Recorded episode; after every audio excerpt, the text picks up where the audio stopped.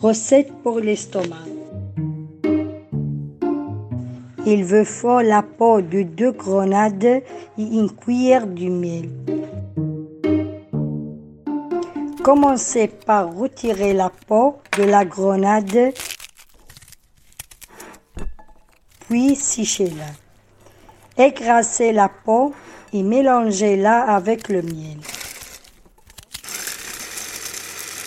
Pour que cela marche bien, on nous mange une cuillère une fois par jour pendant un mois.